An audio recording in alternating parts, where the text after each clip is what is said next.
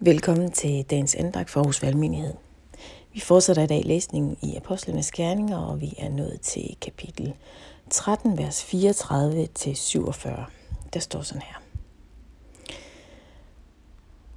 Jeg skal måske lige sige, at det er Paulus, der er ude på sin første missionsrejse nu, og vi hører en del af det, han taler til folket. Og han siger, og at Gud lod ham opstå fra de døde, så han ikke nogensinde skal vende tilbage til forrådnelse, har han sagt således. For jeg vil opfylde de urokkelige løfter til David for jer. Derfor siger han også et andet sted, din hellige vil du ikke lade se forrådnelse. For da David havde tjent sit slægtled, så han hen efter Guds vilje og blev lagt hos sine fædre og så forrådnelse. Men han, som Gud oprejste, så ikke forrådnelse. Det skal I altså vide, brødre, at det er ved ham, der forkyndes jeres syndsforladelse, og i alt det, hvor I ikke kunne gøres retfærdige ved Moseloven, bliver enhver, der tror, gjort retfærdig ved ham.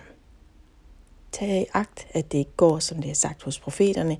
Se jer om, I, som er fulde af foragt. I skal blive stumme af undren og gå til grunde, for jeg udfører en gerning i jeres dage, en gerning, som I ikke vil tro, hvis nogen fortalte jer om det. Da de gik ud, bad man om, at måtte høre dette igen den følgende sabbat.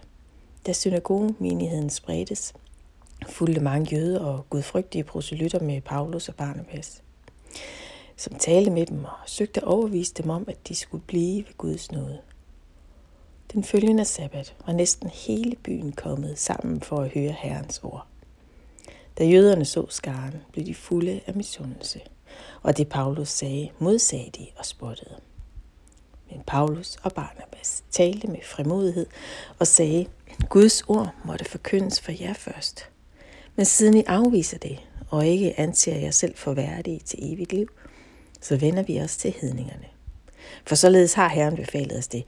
Han siger, jeg har gjort dig til lys for folkene, for at du skal være til frelse til jordens ende.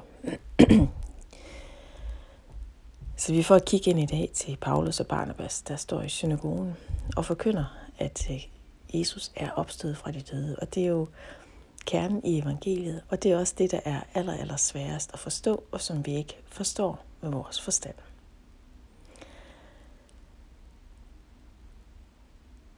Men det er sådan, det er. Og det deler vandene her. Der er nogen, der synes, det her det er simpelthen for groft. Og så er der bare dem, der siger, Kom igen næste sabbat. Vi vil høre mere. Sådan er det, hvor evangeliet forkyndes. Enten så vender man sig fra det, eller også så tiltrækkes man af det. Og så er der det andet, som jeg også lægger mærke til i dag.